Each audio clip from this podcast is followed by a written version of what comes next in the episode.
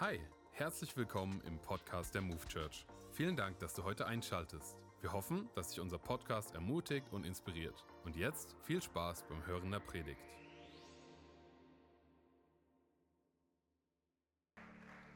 Hey, was für eine Begrüßung. Vielen, vielen Dank. Ich bin wirklich berührt, gesegnet auch durch euer Willkommen. Und ich freue mich, hier mit euch zu sein. Ich freue mich, das Wort Gottes mit euch zu teilen. Wollen wir nochmal zusammen beten, dass Dinge, die wir hören, nicht nur Informationen für uns sind an diesem Abend, sondern dass Gott unser Herz transformiert? Das kann nur er. Okay, deswegen laden wir ihn ein, das zu tun. Und Herr, ich lade dich ein. Sei du hier und beweg dich unter deinen Kindern. Beweg dich hier in deinem Haus. Herr, ich danke dir dafür, dass, ja, wie ich ausgesprochen habe, dass ich dein Wort verkündigen darf. Danke für das Vorrecht. Danke für das Vorrecht, dass wir auch an diesem Abend, an diesem Nachmittag Menschen einsegnen in deinen Dienst. Herr, es ist uns ein Privileg bis heute, das eine Ehre, diese Bühne zu nehmen, dein Wort zu verkündigen. Und wenn wir dein Wort verkündigen, Herr, das soll etwas sein, was von dir kommt, was uns verändert, was uns transformiert. Im Namen Jesu. Amen. Amen. Ja, hey, ich glaube echt, wenn Jesus hier wäre und er hätte Gelegenheit, zu seinen Leuten zu reden, da gäbe es eine Sache, die er unbedingt mit uns teilen würde. Eine Sache, die 100% rüberkommen würde im Laufe des Abends. Er würde irgendwie einen Weg finden. Kennt ihr so Leute, das ist egal, von wo die kommen, du triffst dich mit denen, um irgendwie Hausaufgaben zu machen oder an der Uni eine Lerngruppe und die landen bei veganen Essen? Ja, kennt ihr so Leute, das ist eigentlich völlig egal. Die kommen immer wieder auf den richtigen Punkt. Die landen da, wo sie mit dir hinwollen. Und so ein bisschen musst du dir das vorstellen. Wenn Jesus Zeit hätte mit dir, er würde immer auf den gleichen Punkt kommen. Und das ist etwas, was hat mich irgendwie berührt, das hat mich geflasht. Er würde wahrscheinlich sagen, hey, wenn du Teil von mir bist, wenn du zu mir gehörst, wenn ich dich gefunden habe, wenn wir in irgendeiner Weise schon eine Weile unterwegs sind, komm, lass mich dir öffnen, was mich im Innersten antreibt.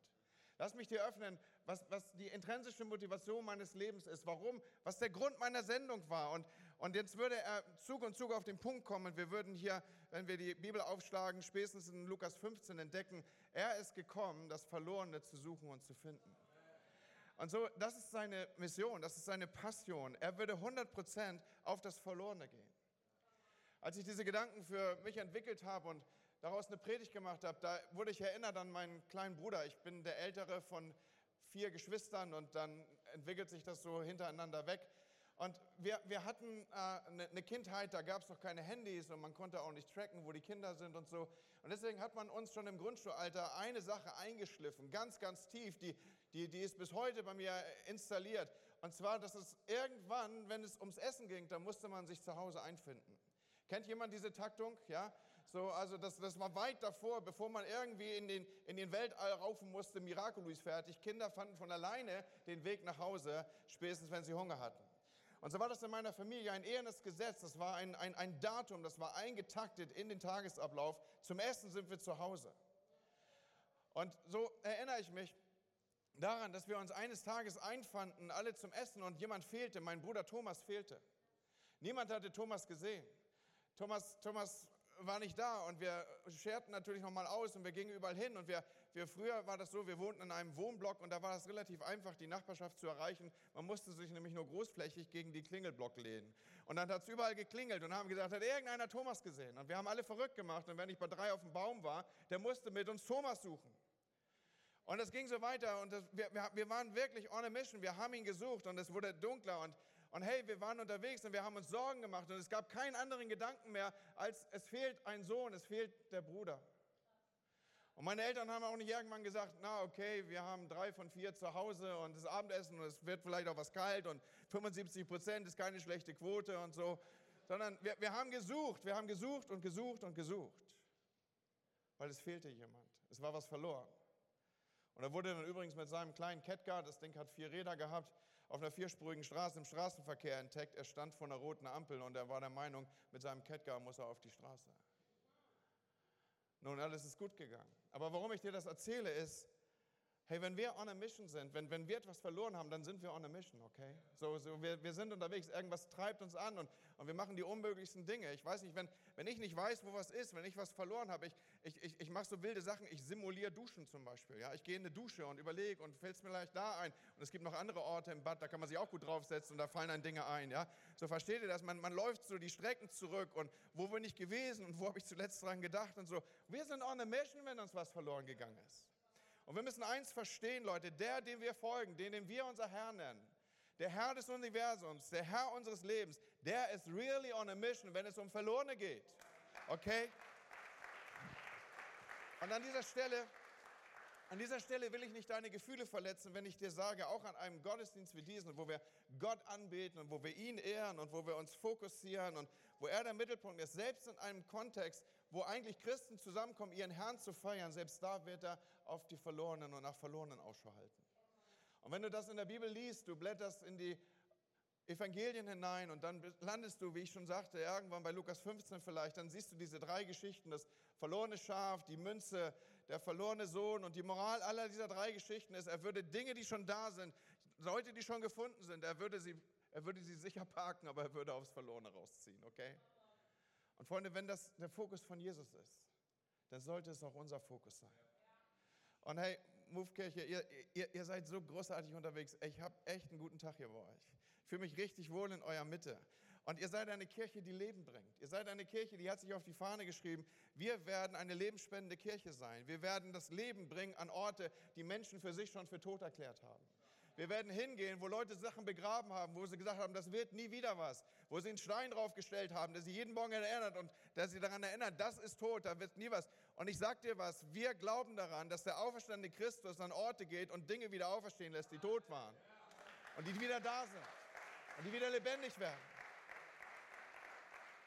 Weil wir eine Kirche sind, die das Leben bringt. Die Licht ins Dunkle bringt und die Hoffnung zu verzweifeln. Das ist die DNA, das musst du verstehen, wenn du hier als Gast bist, das musst du verstehen, die Kirche tickt so. Da können die nichts für, die sind so. Im 1. Petrusbrief finde ich eine interessante Textstelle, die ich unbedingt mit euch teilen will. Da lesen wir in 1. Petrus ab Vers 9, doch ihr seid von Gott auserwählt, eine Gemeinschaft von Priestern, königlicher Abstammung, ein Volk, das in einer ganz besonderen Beziehung zu ihm, zu wem? Zum König lebt. Eure Aufgabe ist es, alles, was er an Guten an euch getan hat, öffentlich zu erzählen. Er, Gott, hat euch herausgerufen aus dem Bereich der Finsternis in sein wunderbares, erstaunliches Licht. Ihr wart früher nicht Teil seines Volkes, jetzt aber seid ihr Gottes eigenes Volk. Früher kanntet ihr seine Erbarmen nicht, doch jetzt habt ihr es selber erlebt. Hey, hier steckt so viel Potenzial in dieser Textstelle. Es ist eine Textstelle, die du am besten mal auswendig lernst oder dir irgendwie an die Küchenwand oder an den Kühlschrank klebst oder wo auch immer du so deine geheimen Gedanken sortierst. Ihr seid von Gott erwählt, steht hier. Du bist von Gott erwählt. Für alle, die immer dachten, das ist der Job der Pastoren oder derer, die wir dafür bezahlen, die sollen mal hübsch auf die Straße gehen und ein Traktatchen mitnehmen und so. Leute, das ist es nicht. Gott sagt, du bist erwählt, du bist gemeint, dich will er, kein anderer. Dieser Text lässt keine andere Auslegung zu. Du gehörst zu einer Gemeinschaft von Priestern. Hey, sag mal zu deinem Nachbarn, ich bin Priester. Oder wenn du das gendern willst, ich bin Priesterinnen. Hey, das meint nicht einige wenige, sondern das meint uns alle. So, du hast eine Berufung auf deinem Leben. Du bist gewollt, gesucht, begabt, berufen. Und wenn du Christ bist, dann bist du Teil dieser Klasse, dann bist du Teil eines Königtums von Priestern. Und es ist unser aller Job. Und was sollen wir tun? Wir sollen von dem Guten erzählen und das Ganze, wenn möglich, öffentlich. Im 2. Brief der Korinther lesen wir Folgendes, dass wir Botschafter sind. Botschafter. Und wir sollen von dem Guten erzählen, das er an uns getan hat. Wisst ihr, ich sage euch ein Geheimnis. Wenn ich Leute sehe, die irgendwie auf der Straße Antworten brüllen auf Fragen, die nie gestellt wurden und das Ganze irgendwie auch noch fromm vertünchen. Irgend so ein Schofferhorn in der Hand und in der andere irgendwie eine riesen Flagge, ja. Ich wechsle immer heimlich die Straßenseite und hoffe darauf, dass mich niemand erkennt. Weil die Leute, die mit diesen Schildern irgendwo in der Gegend rumstehen und brüllen, turn or burn, das sind keine Evangelisten, hast du das auch schon gewusst? Das hat überhaupt nichts mit Evangelisation zu tun. Lass es mich so sagen, wenn dein Evangelium keine gute Nachricht ist, dann ist sie kein Evangelium. Okay? Wenn dein Evangelium keine gute Nachricht ist. dann ist sie kein Evangelium. Unser Job ist, von dem Guten zu erzählen, was er an mir getan hat und nicht davon erzählen, was denen da passieren wird, wenn sie irgendwas nicht tun. Ein anderer Vers, den ich in diesem Kontext unglaublich liebe, ist eine Begebenheit, die Jesus erzählt, ziemlich zum Ende seiner Zeit auf der Erde hier. Er nimmt uns mit rein, Apostelgeschichte 1,8 bringt es zum Aufruf. Da heißt es, ihr werdet Kraft empfangen und der Heilige Geist wird auf euch kommen und dann werdet ihr Botschafter sein und verlässliche Zeugen in Jerusalem und ganz Judäa und Samaria und bis an den letzten Winkel dieser Erde. Hey, und wir kennen vielleicht diese Situation, du hast vielleicht auch schon an langen, verregneten Nachmittagen irgendwie ein Fernsehprogramm eingeschaltet und du warst mittendrin in so einer Gerichtsszene und da gibt es diese unterschiedlichen Rollen, die verteilt sind. Da gibt es den Richter, der sitzt meistens im bequemsten Stuhl, ja, und dann gibt es da die Schöffen oder die Geschworenen und die Ankläger und Staatsanwalt. Und hey, lass mich dir ein paar Dinge ordnen hier. Wir sind nicht die Richter. Wir laufen nicht durch die Gegend und teilen die Leute ein in gut und schlecht und böse und hast du nicht gesehen. Das ist echt unser Job, okay? Sag's mal, nicht mein Job, okay? Und du bist auch nicht die Jury oder die Geschworenen oder die Schöffen oder wie immer wir das hier nennen wollen. Nicht mein Job. Du bist auch nicht der Ankläger, schon gar nicht der Staatsanwalt. Hey, nimm nicht diesen Job des Anklägers, okay? Das ist absolut nicht unser Job als Christen. Unser Job ist nicht mal der Job des Verteidigers. Wir müssen unseren Gott nicht verteidigen, das kriegt er selber gut hin, okay? Unser Job ist, wir sind Zeugen. Und als Zeuge treten wir in den Zeugenstand und im Übrigen auch nur dann, wenn wir gefragt werden. Und dann sagen wir, so wahr mir Gott helfe, ich stehe hier und ich sage die Wahrheit und nichts als die Wahrheit und es wird die Wahrheit sein. Okay? Seid ihr noch da, Frankfurt? Okay. So, wir sind Zeugen.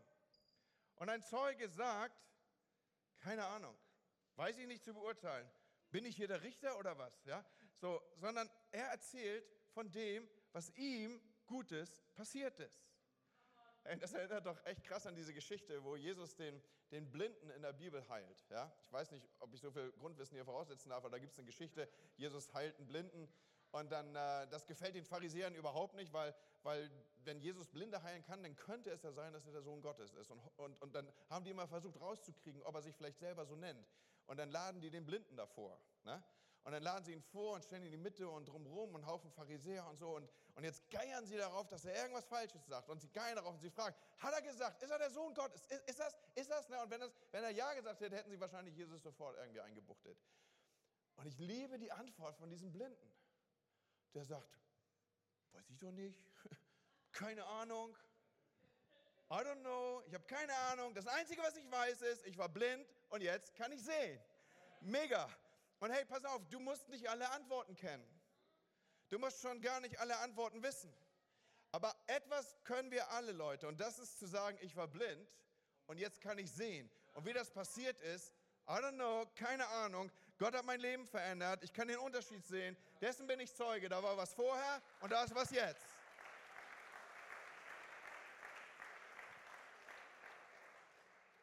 Hey, das ist ja ein Sonntag, wo wir uns in Erinnerung rufen, warum tun wir, was wir tun.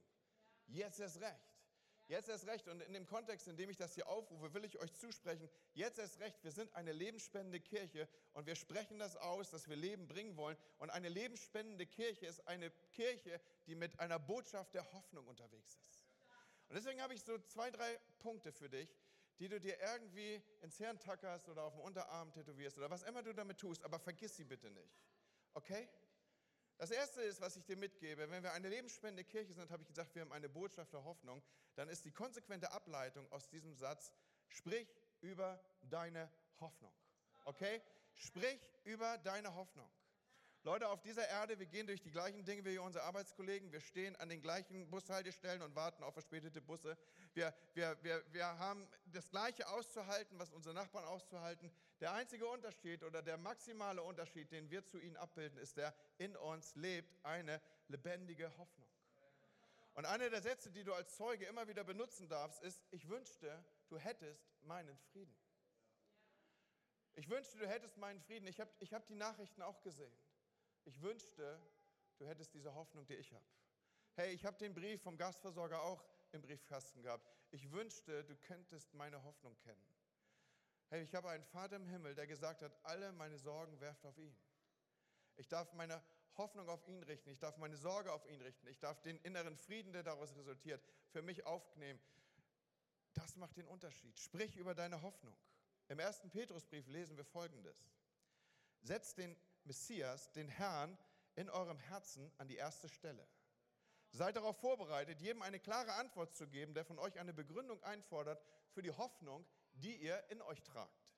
Nun, hier findet sich ja wieder wortreich und intensiv Inhalt in diesem Text. Ich will nur 2, 3 Sachen rausgreifen. Nummer 1, setzt den Herrn Jesus in eurem Herzen an die erste Stelle. Alle Hoffnung startet mit dieser Grundlage. Setzt Jesus an die erste Stelle in deinem Herzen und diese Hoffnung keimt in dir auf und wächst zu einem starken Baum, der auch anderen Leuten Schatten geben kann. Und das Zweite, was ich hier finde, ist die Aussage und die Aufforderung, seid jetzt darauf vorbereitet, jedem eine klare Antwort zu geben. Und du denkst, yo, und während du es aussprichst, klingt es in dir nach und du sagst nicht nur yo, sondern du sagst auch wow, wow, wow. Weil nämlich, das ist ja genau mein Problem, Pastor. Antworten habe ich ja schon in der Schule nicht gefunden. Und wie soll das denn jetzt funktionieren? Ich habe keine Antworten, das ist ja genau mein Problem, ich kenne die Antworten nicht. Und an der Stelle, pass auf, der Text sagt doch nicht, dass du alle Antworten haben musst. Der Text sagt, dass du eine Antwort darauf haben sollst, warum du diese Hoffnung in dir hast. Du brauchst also eigentlich nur eine einzige Frage beantworten, eine einzige Hoffnung begründen. Warum ist da so viel Leben? Warum ist da so viel Hoffnung in dir? Warum dieser Frieden? Und dann bist du eigentlich dabei, deine Geschichte zu erzählen. Und jeder von uns hat eine Geschichte. Jeder, der hier sitzt, hat seine Geschichte. Für mich war es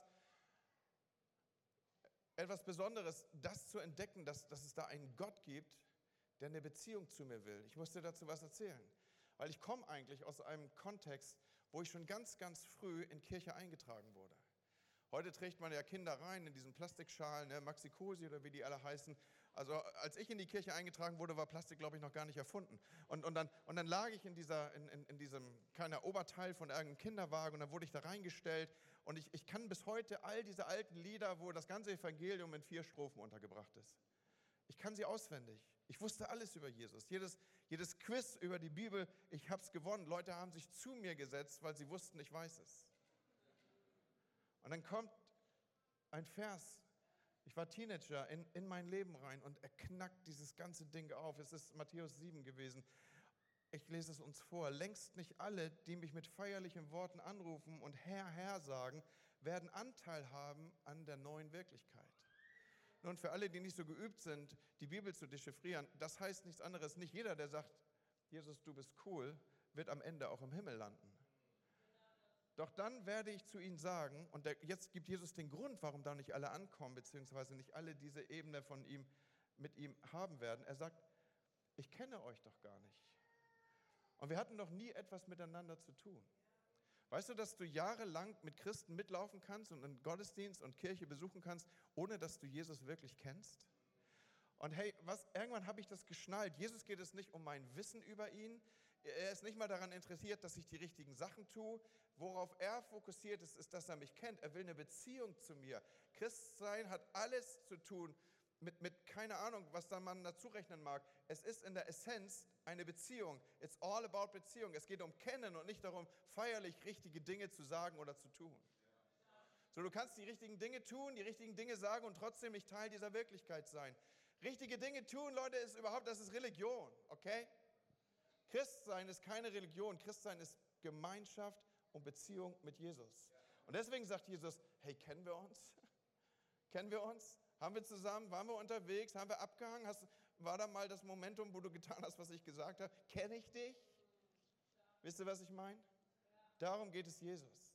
Und diese Erkenntnis hat mein Leben verändert, Leute. Dieses Kennen nämlich, dass ich mit Jesus in einer Beziehung bin, das führt zur Hoffnung. Und wenn du den kennst, der Himmel und Erde gemacht hat, hey, dann hast du eine Quelle in deinem Leben, dann hast du eine Hoffnung, dann hast du Leben in dir, das kommt aus jedem Knopfloch, dann ist da eine Hoffnung, die in dunkelsten Zeiten am stärksten ist, weil Licht im Dunkeln immer am hellsten leuchtet.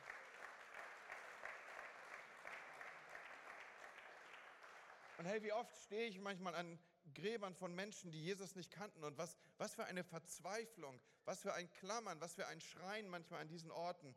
Hey, ich werde die wiedersehen, die ich lieb gehabt habe. Ich werde mit denen in ewiger Gemeinschaft leben dürfen. Ich trauere auch, aber meine Trauer ist nicht eine Verzweiflung, sondern das ist eine tiefe Hoffnung auf ein Wiedersehen. Paulus thematisiert es im 1. Thessalonicher Brief. Er sagt, denn ihr sollt nicht von der Trauer übermannt werden, wie die Menschen, die keine Hoffnung haben. Warum nicht? Weil in uns eine andere Hoffnung lebt. Und ich verspreche dir, Menschen werden diese Hoffnung sehen. Und sie werden anfangen zu fragen, wo hast du diese Hoffnung her? Wo hast du diese innere Stabilität her? Wo ist diese Hoffnung her? Hey, und wann immer jemand diese Frage stellt, dann liegt der Ball auf dem Tee. Und wenn du dann nicht den Schläger nimmst und zuschlägst, ja, dann hast du aber den Schuss nicht gehört, okay? Wenn dieser Pass in den freien Raum gespielt wird, dann sagst du, hier, ich erzähle dir meine Story, ich erzähle dir meine Geschichte, ich erzähle dir von meiner Hoffnung. Leute, wir sind nicht perfekt, uns ist stumpf vergeben. Wir haben Befreiung von Schuld erfahren. Wir haben keine Furcht mehr im Leben. Wir dürfen bei aller Perspektive mit großer Hoffnung in die Zukunft schauen, weil für Christen ist die Zukunft immer hell, okay? Da ist Ewiges, da ist Himmel, da ist Herrlichkeit. Was für eine Hoffnung. Was für eine tiefe innere Sicherheit. Wisst ihr, ich habe vorher gefragt, eure Pastoren, ob wir hier so ein Zeitlimit haben, und sie haben gesagt, nee, bis 23 Uhr ist eigentlich alles easy. Und wisst ihr, dass mich mit Frankfurt enorm viel verbindet? Wenn ich hier durch die Straßen gehe, das löst unheimlich viel Emotionen aus.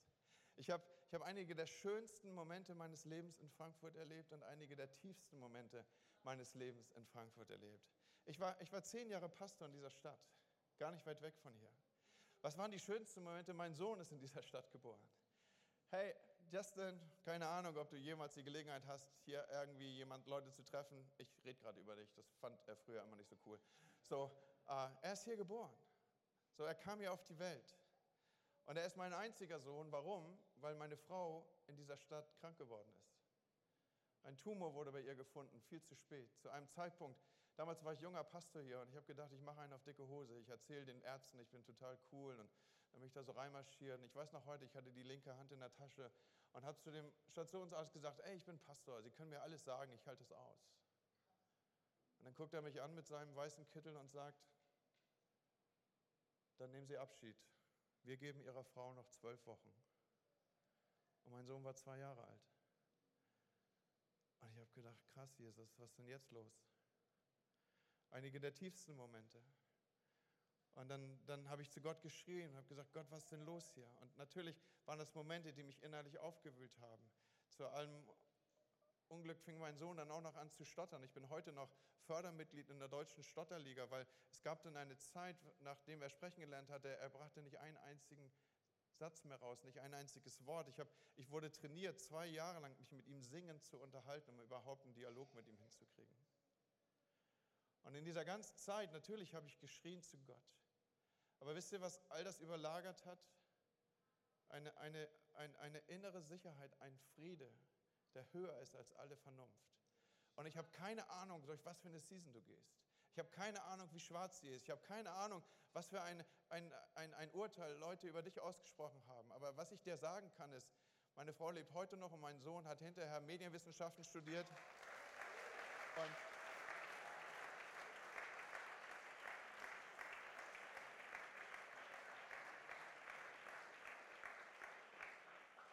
arbeitet heute mit der Landesregierung und labert irgendwelchen Senatoren eine Frikadelle ans Bein. Ja?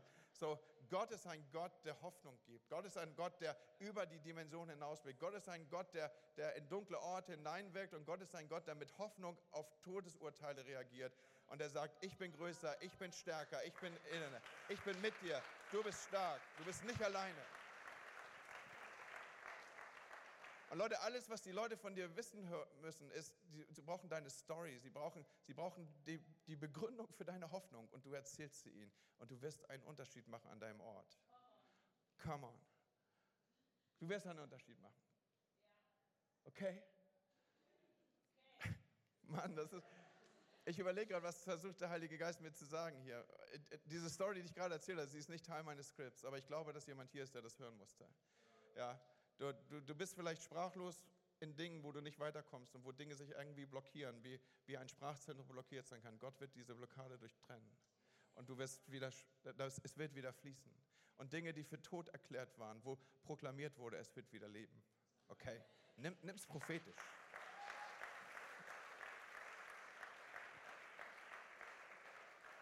Vorbereitet, eine Begründung zu geben für die Hoffnung. Und einen zweiten Punkt, ja, ersten Punkt hatten wir jetzt, ne? Also sprich über deine Hoffnung. Zweiter Punkt, sprich über deine Kirche. Wenn wir eine Kirche sind, die Leben bringt, dann sollten wir über unsere Kirche anfangen zu reden, okay? Mann, ist das cool. Sprich über deine Kirche. Hey, diese Kirche ist so designt, dass du Leute mitbringen kannst, ohne dass du dich fremdschämen musst, okay? Wir sind hier eine Gemeinschaft, die Gäste erwartet. Und ich weiß, das war in der Vergangenheit gar nicht immer so möglich. Gerade die letzten Jahre, wo wir durch eine Pandemie gegangen sind und all diese Dinge, wo Sachen nicht gegriffen haben, von denen wir geglaubt haben, wie sie funktionieren. Und an manchen Wochen und Monaten durften wir gar nicht zusammenkommen. Und dann waren da diese Auflagen mit Abstand und Mundschutz und geimpft und du darfst nicht und tralala. Und Leute, ich will da nicht zurück. Heute wissen wir, dass der Schaden vielleicht, der durch dieses Distanzieren für die Gesellschaft entstanden ist, viel größer ist als das, was der Virus überhaupt anrichten konnte. Und natürlich, die Welt ist kälter, wenn man unser Lächeln nicht sieht. All das wissen wir. Aber Leute, gerade deswegen, ich habe das unter das Stichwort gestellt, sprich über deine Kirche. Gerade deswegen braucht es doch aber jetzt einen Ort, einen Raum, eine Umgebung, wo das, was Kirche sein kann, wenn es ihr volles Potenzial auslebt, wenn sie ihr volles Potenzial auslebt, wie nie zuvor. Kirche muss der Ort sein, der ein Zuhause, der ein Zusammenkommen, der ein Miteinander und eine Community abbildet, wie sie die Welt draußen nicht mehr sichtbar macht. Und deswegen zum Beispiel sagt das Wort Gottes, versäumt nicht die Zusammenkünfte eurer Kirche, wie sich einige angewöhnt haben. Wir sollen uns gegenseitig ermutigen, dran zu bleiben und zu sagen, hey, come on, wir ziehen hinauf zum Haus des Herrn. Warum? Damit Pastoren vor dem Haus sprechen, damit es uns gut geht? Im Leben nicht, sondern deswegen, weil der Leib, wenn er zusammenkommt, Christus am ähnlichsten ist, Leute. Wenn der Leib zusammenkommt, ist er Christus am ähnlichsten. Und wenn er Christus am ähnlichsten ist, dann ist auch die Möglichkeit am größten, dass Menschen mit diesem Gott in Kontakt kommen. Deswegen sprich über deine Kirche, lade Menschen ein in die Kirche, bring sie hier rein, bring sie in die Gegenwart Gottes, bring jemand mit. Da sagt neulich jemand zu mir, hey, die Kirche ist doch schon viel zu groß, Pastor. Ich kenne schon gar nicht mehr alle. Ja, meine Güte, wo hast du denn diese neutestamentliche Romantik her, dass in einer Kirche jeder jeden kennen muss? Also am Anfang kommen 5.000 dazu, dann weitere 1.000 und dann tut der Herr hinzu täglich. Also von jedem Sonntag auf den Sonntag haben selbst die Pastoren ihre eigene Kirche nicht mehr erkannt. Wo kommt denn diese Romantik her? Leute, lasst es mich mal aussprechen, hier auch über diesen Campus in Frankfurt. Die Kirche ist niemals zu groß, solange Himmel und Hölle eine Realität ist. Und sie ist es.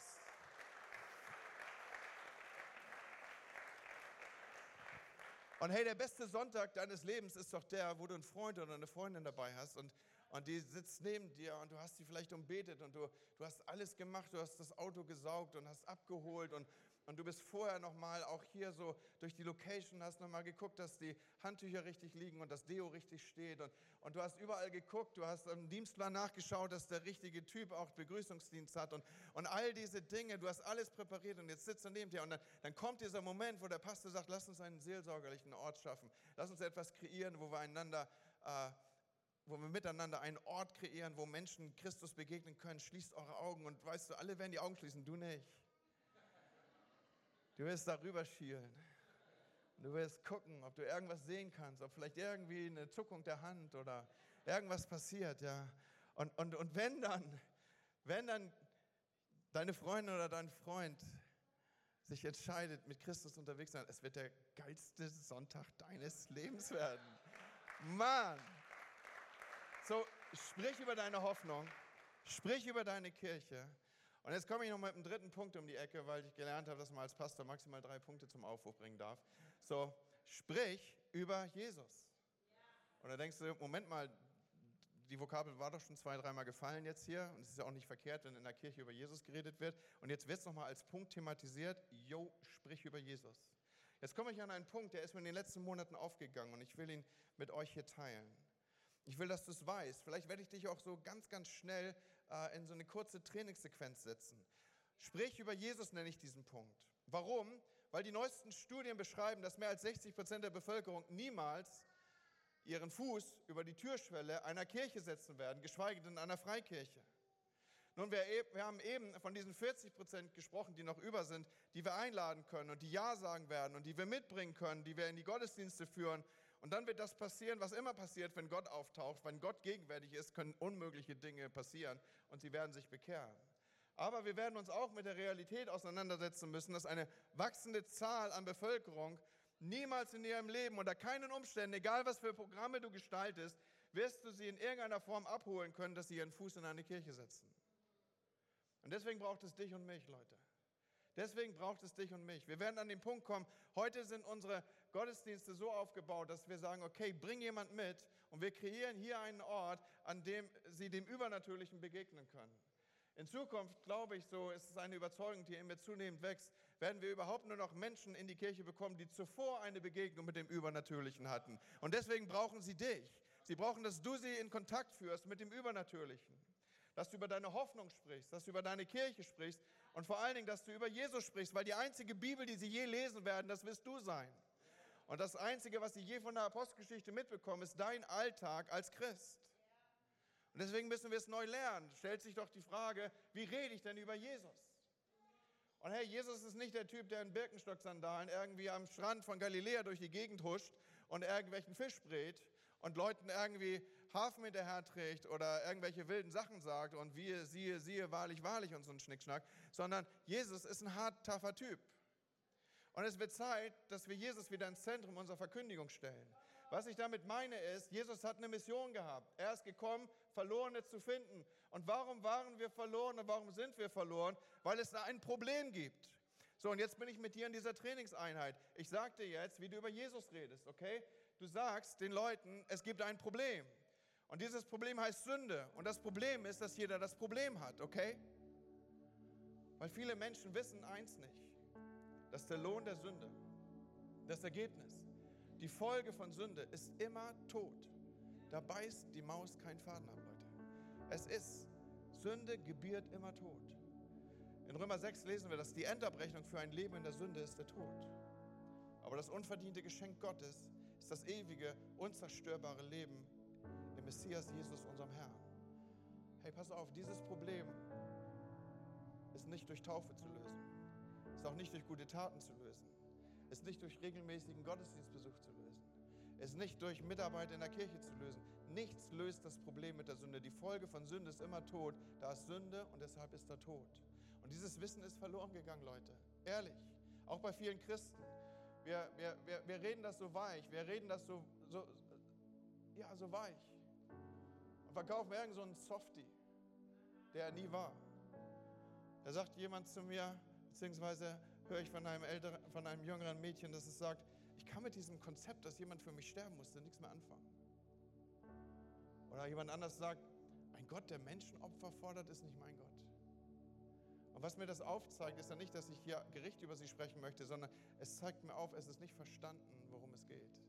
Es ist nicht realisiert, worum es geht. Wenn wir die Dimension von Sünde nicht begreifen, dann werden wir auch nie auch nur eine Ahnung haben von dem, was Gnade ist, Leute. Und das können wir ja nicht tun, aber was wir tun können, wir können den Heiligen Geist durch unser Leben so downloaden, dass er das tut, was nur er tun kann, nämlich die Welt überführen von Sünde, Gerechtigkeit und Gericht.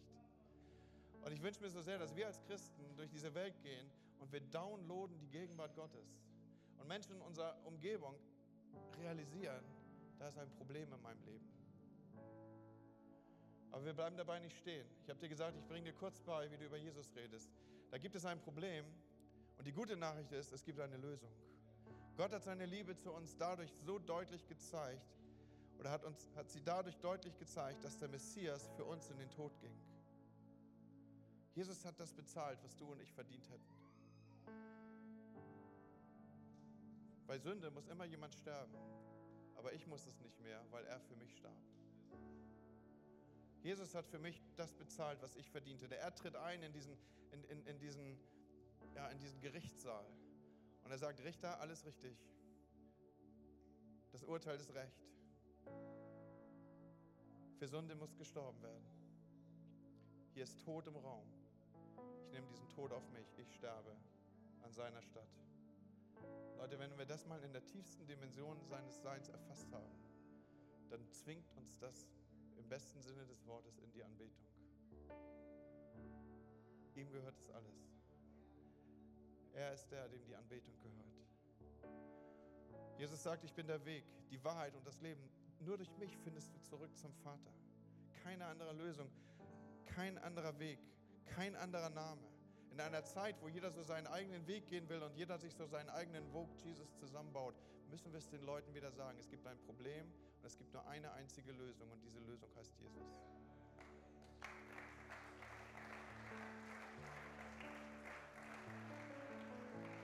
Und dann braucht es eine Reaktion.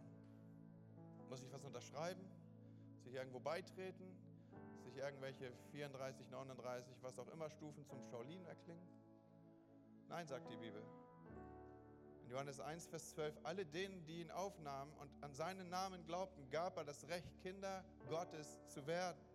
Aufnehmen, das meint, jemand einladen, reinholen. Und in Römer 10 findet es Ausdruck in dieser Weise, dass es heißt, denn wenn du mit deinem Mund bekennst, Jesus ist der Herr, und wenn du von ganzem Herzen glaubst, dass Gott ihn von den Toten auferweckt hat, dann wirst du gerettet werden. Hey, dieses Bekennen, das funktioniert wie bei einer Hochzeit. Bei einer Hochzeit ist es so, dass du irgendwann bekennst du dich zu dem Partner deines Lebens. Und du sagst Bekenntnisworte, die da heißen, ich nehme dich zur Frau. Ich nehme dich zum Mann.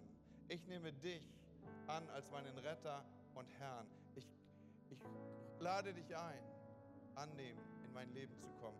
Ich glaube mit meinem Herzen und will gerettet werden. Das ist die Reaktion. Hey, wie habe ich am Anfang gesagt, selbst in einem Gottesdienst wie diesem, wird der, dem wir dienen, immer fokussiert sein auf die, die verloren sind, auf Menschen, für die er gekommen ist, Leute, die er nach Hause ruft. Dies ist eine Kirche, die jeden Sonntag Einladung ausspricht. Warum? Weil sie eine lebensspendende Kirche ist. Sie will dich mit dem bekannt machen, der von sich selber sagt, ich bin das Leben. Deswegen wird es nie fehlen. Und ich weiß nicht, ob du dieses Gefühl ordnen kannst in deinem Leben. Diese Stimmen begreifst, die vielleicht in den letzten Minuten zu dir reden. Die Bibel spricht davon, dass der König aller Könige, der Herr des Universums, im Übrigen glauben wir daran, dass er in unserer Mitte ist und deswegen alles möglich ist. Sie spricht davon, dass dieser Herr des Universums an die Tür deines Herzens klopft. Sagt, wenn du mir aufmachst, dann werde ich zu dir kommen. Du wirst erleben, dass ich eine Realität in deinem Leben werde. Um was zu tun, kannst du es nachlesen auf den letzten Seiten der Bibel, um Gemeinschaft mit dir zu haben. Wie habe ich gesagt, Christsein, it's all about Beziehung. Es geht ums Kennen. Der König der Könige, der Höchste der Höchsten, will eine Beziehung zu dir. Das ist der Grund, warum er gekommen ist. Wir lesen davon, Gott hat die Welt so sehr geliebt, dass er seinen Sohn sandte, damit jeder, der an ihn glaubt, nicht verloren geht, sondern Leben, ewiges Leben hat. Lass uns einen Moment still werden und hey, weißt du was, ich bin echt sicher, dass du das wahrnimmst, dass da etwas passiert an dir. Die Bibel nennt es Klopfen. Klopft was an bei dir, was dich einlädt. Hey, lass uns zusammen unterwegs sein. Im besten Sinne des Wortes steht der Herr des Universums heute vor dir und sagt, willst du mit mir gehen? Heiliger Geist, ich lade dich ein, jetzt das zu tun, was du gut tust. Du bist der überführt, du bist der die Gedanken ordnet, du bist der uns auch reagieren lässt auf dein Werben.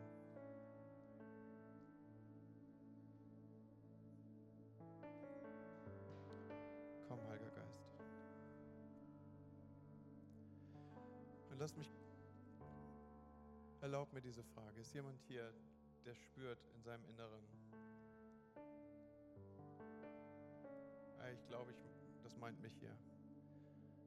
Ich weiß so viel oder vielleicht auch gar nichts, aber das, was ich weiß, ist, dass ich keine Beziehung habe. Jesus könnte zu mir genauso gut sagen, kennen wir uns? Wir hatten noch nie was miteinander zu tun. Und wenn du sagst, das ist der Sonntag, an dem ich das ändere. Ich will Beziehung bauen zu meinem Schöpfer. Dann sagt die Bibel, ich bin Botschafter in Christi Stadt. Dann darf ich dir sagen, das ist der Tag, an dem du nach Hause kommst. Und er wird Gemeinschaft mit dir haben. Komm, wir beten zusammen. Beugen unsere Häupter dazu, schließen die Augen. Und in diesem Moment der seelsorgerlichen Natur ist, lass mich mal fragen, ist jemand hier, der sagt, Pastor, hab nicht alles verstanden, kann auch nicht alles ordnen an Gefühl in mir, aber hier siehst du meine Hand, ich will das Gebet, was du gleich sprichst, will ich mitbeten. Ist jemand hier, der sagt, komm, schließ mich ein in das Gebet, was du sprechen wirst? Dann zeig mir kurz deine Hand. Dankeschön, ich sehe das. Vielen Dank. Ja, danke. Dankeschön. Ich habe es gesehen. Kommt, dann beten wir zusammen. Kirche, und wir beten zusammen. Herr des Universums, Schöpfer Himmels und der Erde, du bist hier. Du willst Beziehung mit mir. Ich öffne dir meine Herzenstür. Komm und hab Gemeinschaft mit mir. Vergib mir meine Schuld. Rette mich. Ich bekenne, du bist der Herr des Universums. Und du sollst auch mein Herr sein. Gib mir das Recht, ein Kind Gottes zu heißen. Ich bete dies in deinem Namen. Amen. Hey, wie großartig ist das, oder? Es ist so einfach, aber es ist der Startschuss für etwas völlig Neues. Danke, dass du dir heute eine unserer Predigten angehört hast. Wenn dich die Botschaft angesprochen hat und du eine persönliche Beziehung mit Gott gestartet hast, sagen wir herzlichen Glückwunsch zur besten Entscheidung deines Lebens. Wir möchten dir die Möglichkeit geben, mit uns in Kontakt zu treten und dir dabei helfen, deine nächsten Schritte in deinem Leben als Christ zu gehen. Melde dich dazu einfach auf der Seite hallo.movechurch.de. Wir freuen uns auf den Kontakt mit dir. Und wenn dir das, was du heute gehört hast, gefallen hat, abonniere doch unseren Kanal oder teile diese Folge mit Freunden und rate unseren Podcast. Noch mehr Content und weitere Informationen zu uns als Move Church bekommst du entweder auf movechurch.de oder unseren Social Media Kanälen. Danke fürs Reinhören und bis demnächst, vielleicht vor Ort in einem unserer Gottesdienste oder wieder hier im Podcast.